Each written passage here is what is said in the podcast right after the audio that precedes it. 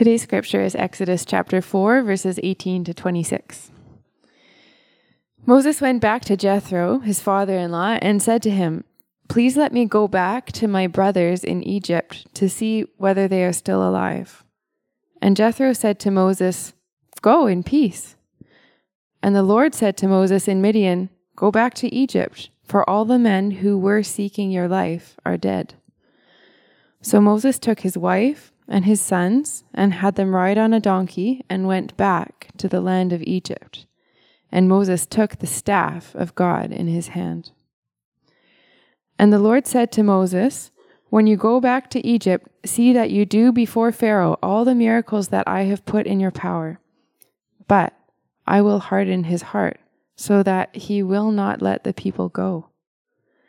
Then you shall say to Pharaoh, Thus says the Lord Israel is my firstborn son, and I say to you, Let my son go, that he may serve me. If you refuse to let him go, behold, I will kill your firstborn son. At a lodging place on the way, the Lord met him and sought to put him to death. Then Zipporah took a flint and cut off her son's foreskin and touched Moses' feet with it and said, Surely you are a bridegroom of blood to me. So he let him alone.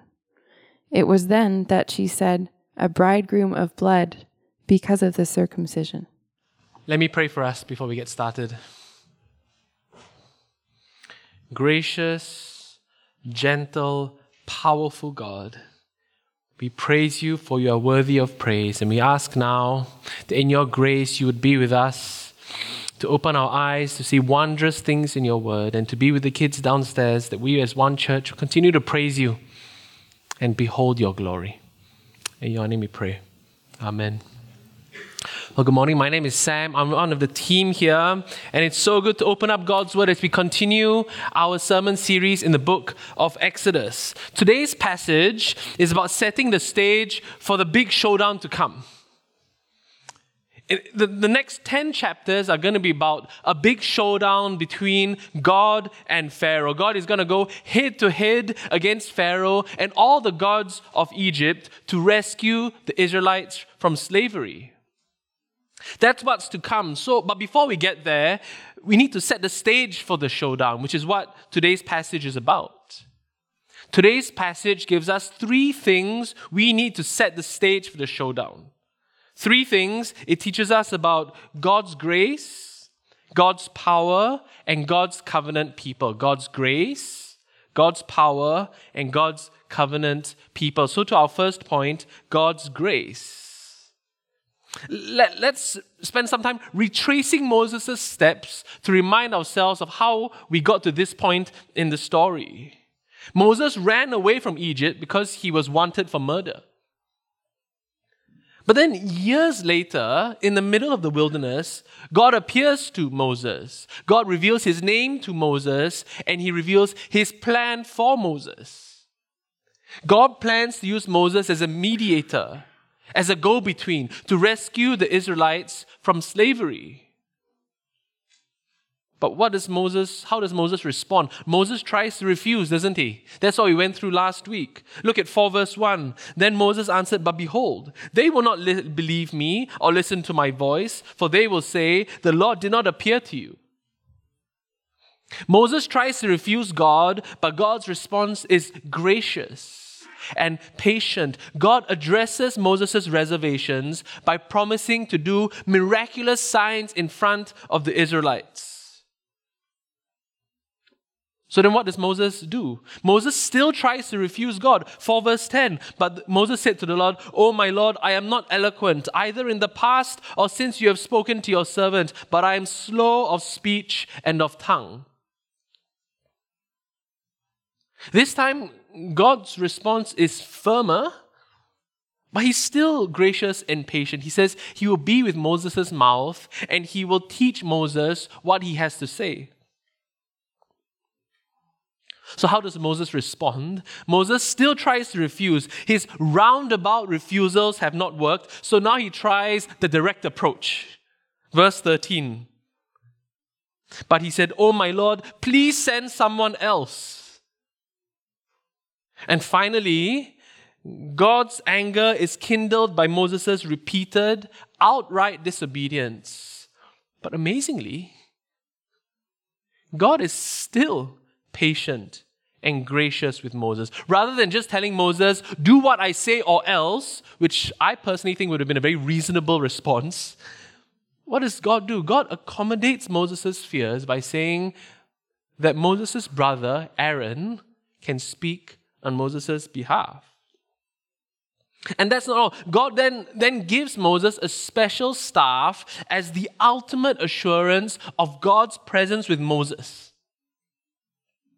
Which brings us to where to our point in the passage where we are today. After trying to reject God so many times, now Moses is trying to obey God. After trying to reject God so many times, now Moses is trying to obey God. He, Moses goes back to Jethro, his father in law, and he prepares to obey God by going back to Egypt, just as God instructed. Look at verse 18. Moses went back to Jethro, his father in law, and said to him, Please let me go back to my brothers in Egypt to see whether they are still alive. And Jethro, Jethro said to Moses, Go in peace. And the Lord said to Moses in Midian, Go back to Egypt, for all the men who are seeking who are seeking your life are dead. So Moses took his wife and his sons and had them ride on a donkey and went back to the land of Egypt. And Moses took the staff of God in his hand. A few things we need to notice in these verses. Firstly, notice how Moses is really trying to obey God. He makes plans to go back to Egypt, just as God told him. He even takes his wife and his children with him because he's committed to staying the course. He's not planning for a short getaway, he's planning to be gone indefinitely. And he brings his staff of God with him, just as God told him to. Moses is really trying to obey God. But we also need to notice something else here in the text question marks about how Moses tries to obey God. Look again at how Moses explains to his father in law his reasons for, one, reasons for wanting to go back to Egypt, verse 18. Moses went back to Jethro, his father in law, and said to him, Please let me go back to my brothers in Egypt to see whether they are still alive. You read what Moses says and you go, Huh. Moses isn't quite telling the whole story, is he? Moses has left out a few key details that we've seen in the verses before. Moses doesn't talk about how God appeared to him. He doesn't talk about exactly what God wants him to do in sending him back to Egypt. We wonder was Moses afraid to tell his father in law the whole story? We don't want to assume Moses' motives, but it does leave us with question marks, doesn't it? The question marks come up again a few verses later in verses 24 to 26. We'll get into the details later.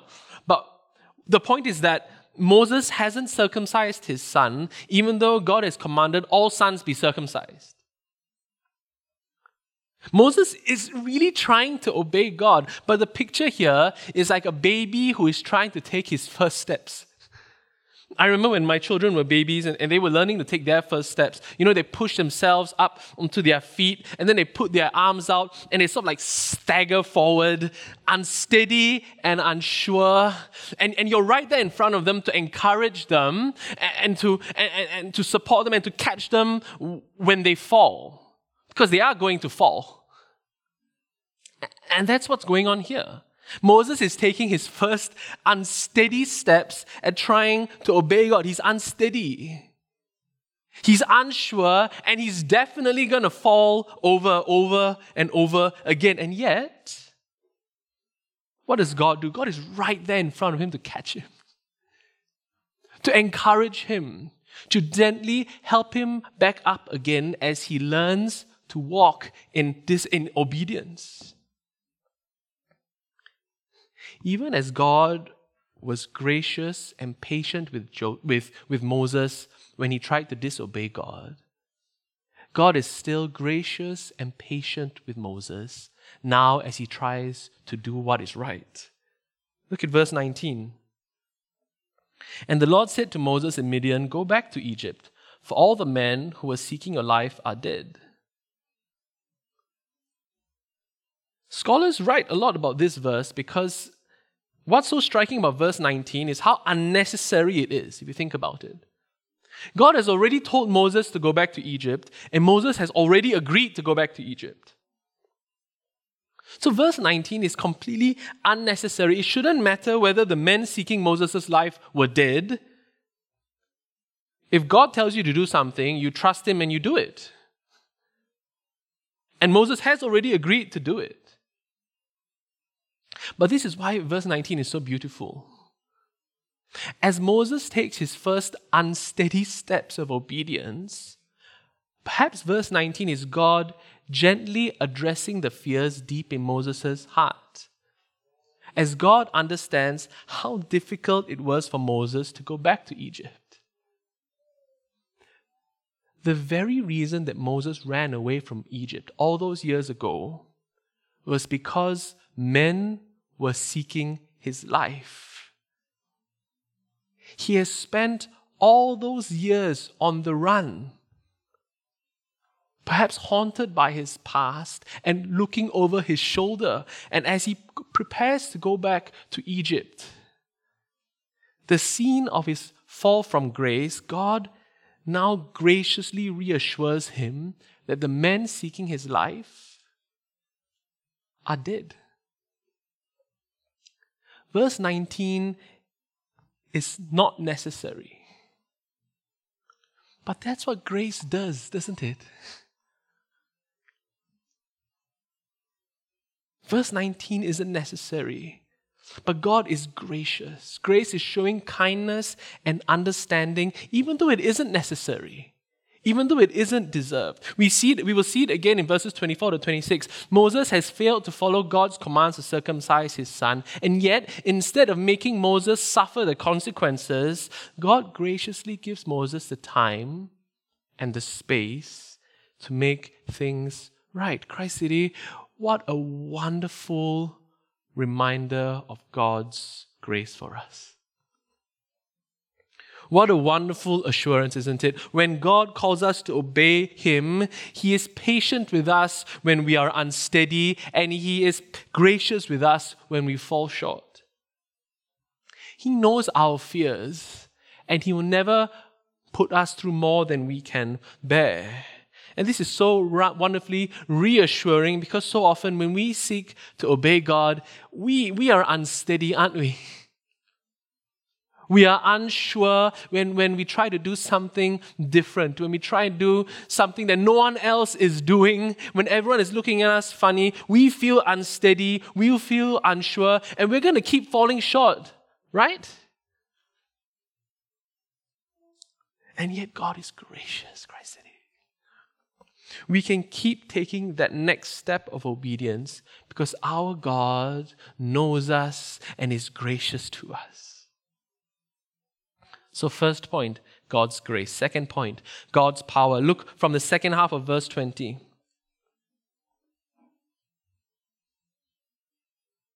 And Moses took the staff of God in his hand, and the Lord said to Moses, When you go back to Egypt, see that you do before Pharaoh all the miracles that I put in your power. But I will harden his heart, so that he will not let the people go. Then you shall say to Pharaoh, Thus says the Lord, Israel is my firstborn son. And I say to you, Let my son go that he may serve me. If you refuse to let him go, behold, I will kill your firstborn son. Now, the idea of God hardening Pharaoh's heart is a big topic that we don't have time to get into today because it needs a fair amount of attention. And so, just to say, we're going to cover it, but not today. Maybe I'll give it to John. The, the focus for today in these verses is Moses' role as God's mediator. Throughout the rest of the book, as, as, as Moses pre- uh, prepares to be God's mediator, God is going to be speaking through Moses and he's going to be performing signs and miracles through Moses. But even as the stage is being set for the showdown, the passage makes clear to us it is God's power at work, not Moses. God is the one who is doing all these things through Moses, the mediator. The staff that Moses takes in his hand is no ordinary staff. It's not Moses' staff, first and foremost. It is the staff of God. The staff with which God will perform signs and miracles through Moses. Moses can only do what God has put in his power to do. We see in verse 21, you see that you do before Pharaoh and all before Pharaoh all the miracles that what I have put in your power.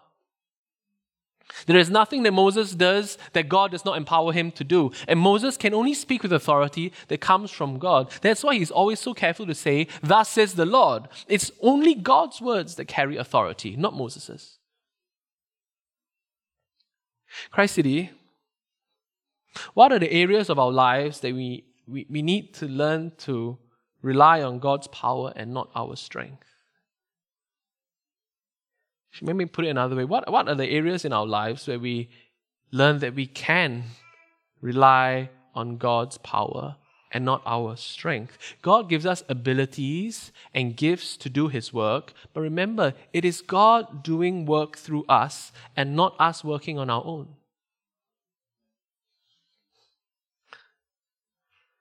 Again, isn't that so reassuring? We don't need to worry about controlling everything. We don't need to carry the weight of taking the responsibility for the outcome. Our role is to do what God calls us to do, and then to trust God to do what He deems right. One of the causes of stress and anxiety is when we think we have power that we do not have, and so t- try to take control of that which is not ours to take control of. Let me say that again. One of the causes of our stress and anxiety is when we think we have power we do not have. And so we try to take control of that which is not ours to take control of. That's why rest is a spiritual discipline. Rest is a spiritual discipline because it means trusting that God is at work even when I'm not. And it means trusting that God is at work through my work and I am not the one who is taking responsibility for it. God commands us to take time to intentionally rest because it reminds us to trust in God's power over our own abilities. If you want a practical application, is that we can trust God enough to take time to rest from our work and even rest in God while we work. Let me say that again. If you want a practical application, and I know some of you are waiting for this moment, is that we can trust God enough to take time to rest from our work and continue to rest in God even as we work.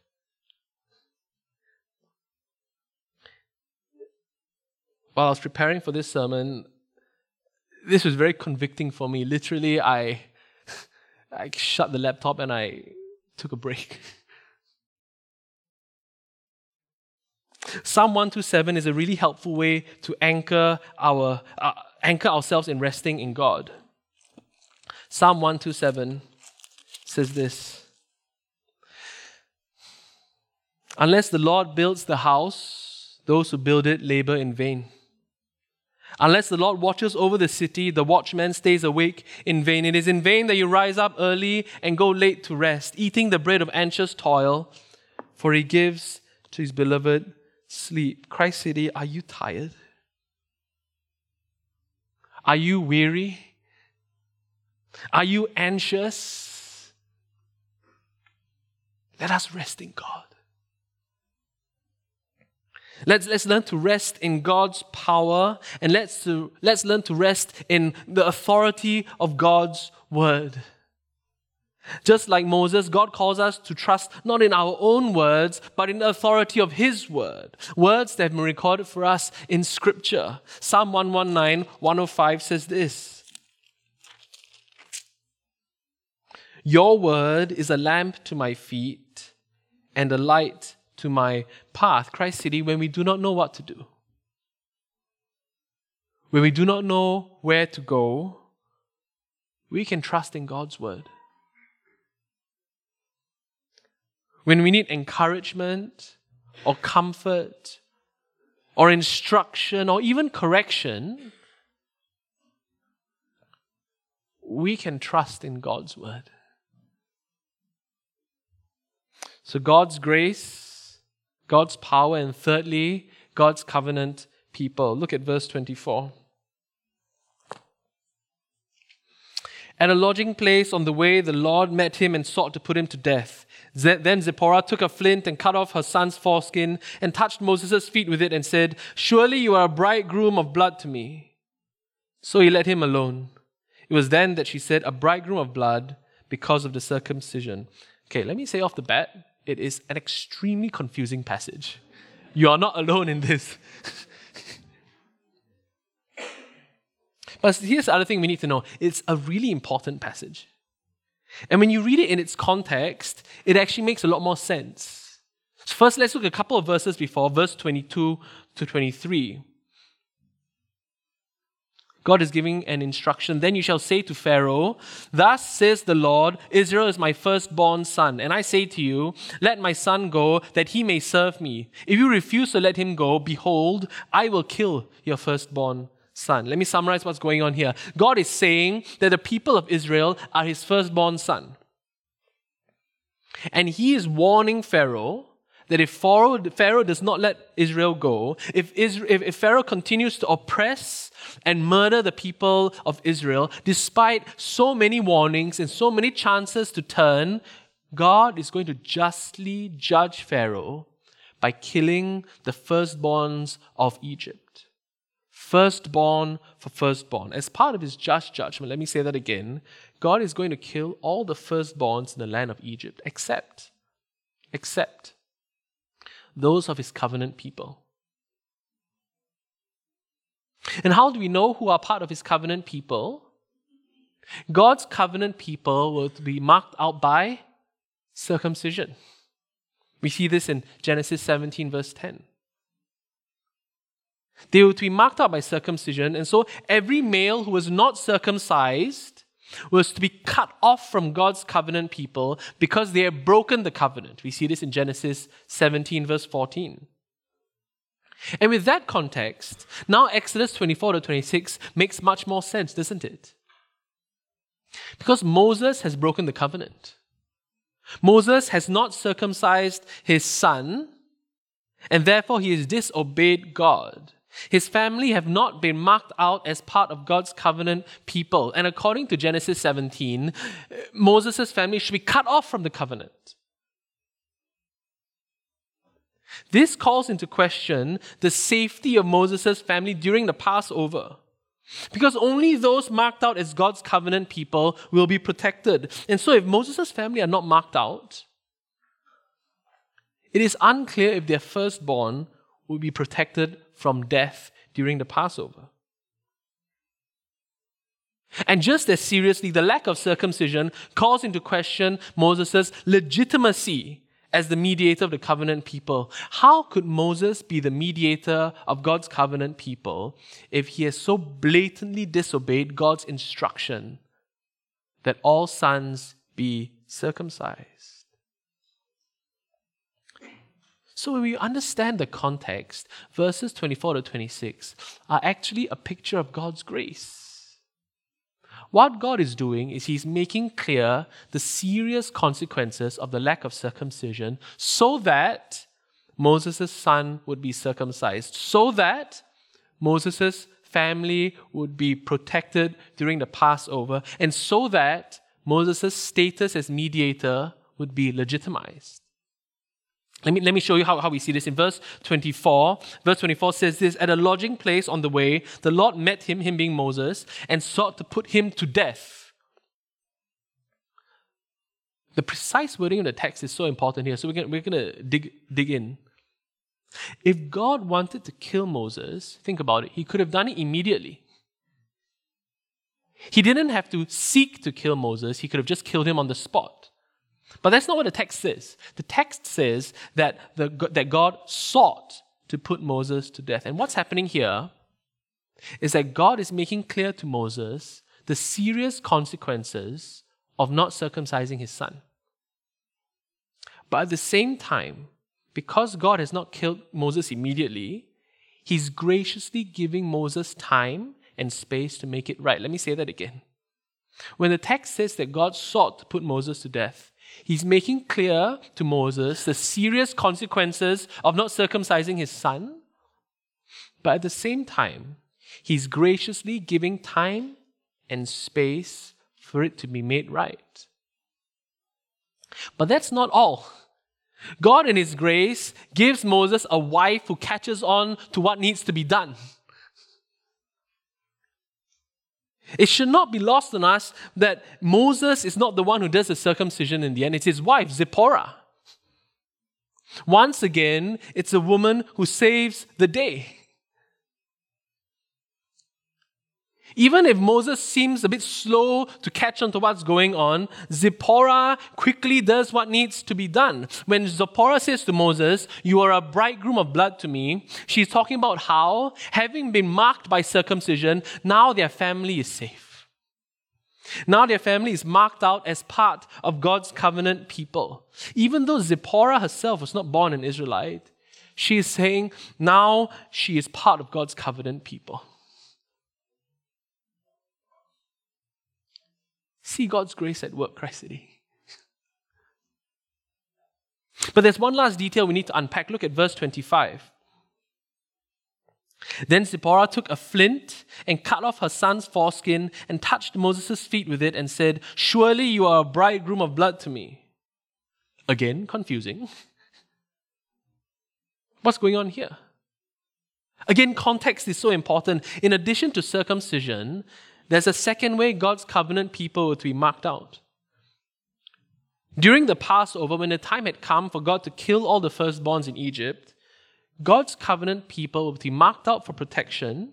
How were they to be marked out? By touching the doorframe with the blood of a sacrificed Passover lamb. Look at uh, Exodus 12, verse 21.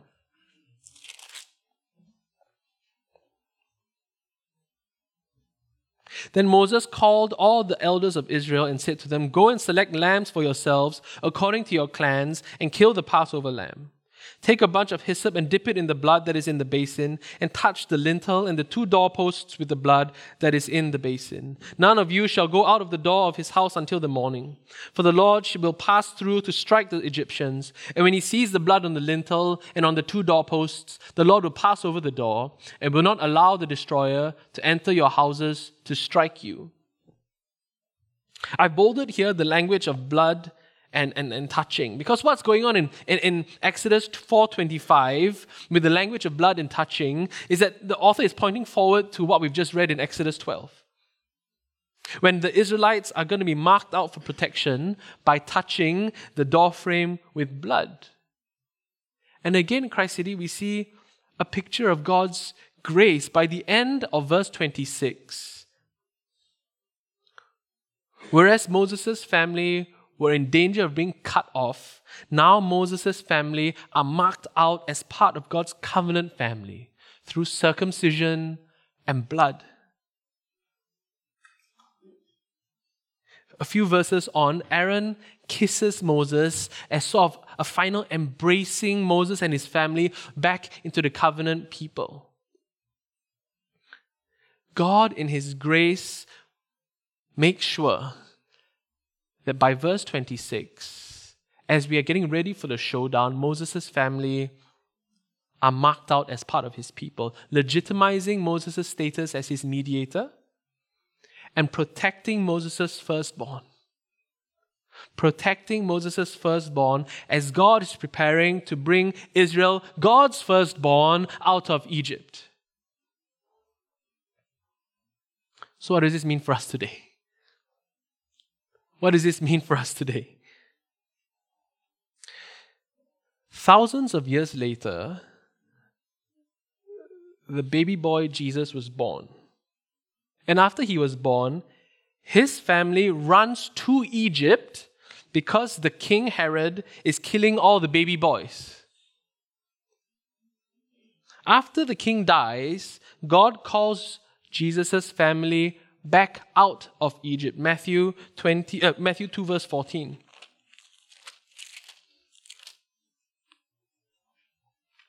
Matthew 2, verse 14. And Joseph arose, arose and took the child, being Jesus, and his mother by night, and departed to Egypt, and remained there until the death of Herod. This was to fulfill what the Lord had spoken by the prophet Out of Egypt I call my son. Matthew is pointing back to our Exodus passage. And when we connect the dots, we see actually he's making a really profound point about who Jesus is and what Jesus came to do. Jesus is God's true firstborn son, called out of Egypt. But this time, God's firstborn is the one who's going to be put to death. Say that again. Jesus is God's true firstborn son, called out of Egypt, but this time, God's firstborn son is the one who's going to be put to death. And why? God's firstborn son, Jesus, is put to death so he can create in himself a new people of God. A new covenant people of God based on a new covenant by his blood. Jesus is put to death to create in himself a new people of God based on a new covenant by his blood. Matthew 26, 28, Jesus says this For this is my blood of the covenant, which is poured out for many for the forgiveness of sins. Jesus died on the cross for the forgiveness of our sins to create a new covenant people who are marked by his blood. We are marked by his blood when we put our faith in him. We all deserve death. So Jesus is put to death to give us life. We deserve death. So Jesus came as God's true firstborn son to be put to death so that we might have life. And the blood of Christ assures us that for all of us who have put our faith in him, our sins have been forgiven and we have God's protection. We have God's protection from death, from the power and consequences of our sin. And Christ City, we need to let that sit for a moment, don't we? Because I think this is a basic truth that many of us overlook. We know it in our heads, but we forget it in our hearts. When we get anxious and fearful, isn't it so often because we've forgotten that we have God's full protection?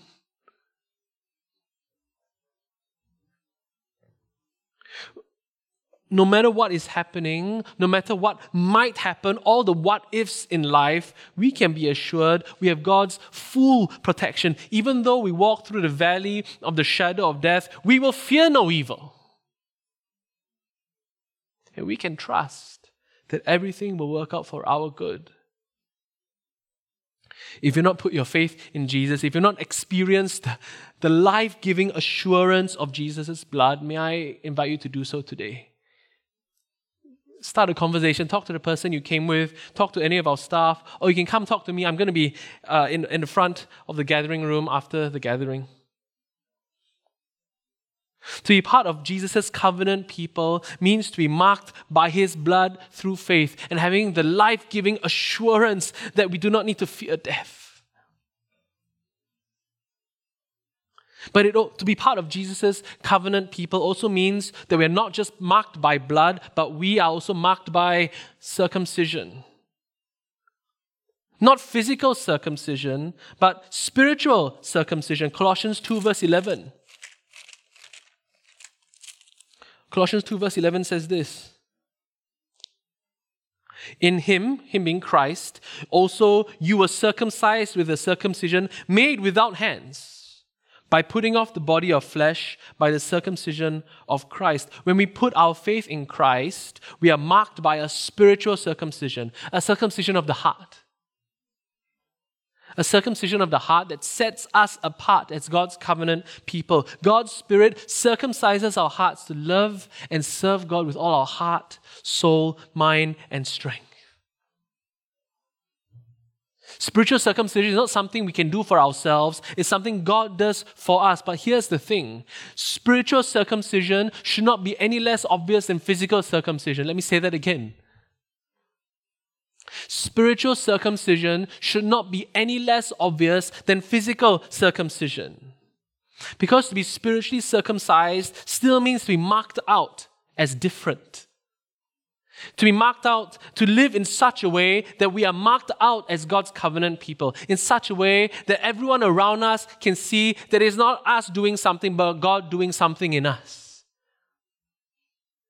Christ City, even as we rest in the assurance of God's protection, we need to ask ourselves are our lives marked by our spiritual circumcision? Do our lives reflect God's Spirit working in us? Assured by the blood of Christ, let's live empowered by God's Spirit. Let's live in such a way that everyone can see God's Spirit working in us, not because we are perfect, but precisely because we are imperfect. That everyone can see God's grace as we take those unsteady, unsure steps of obedience. That everyone would see God's power working in us who have otherwise no power to do what is right. That God may be glorified and that the world may come to know Him. Let's stand as we respond to God's word together.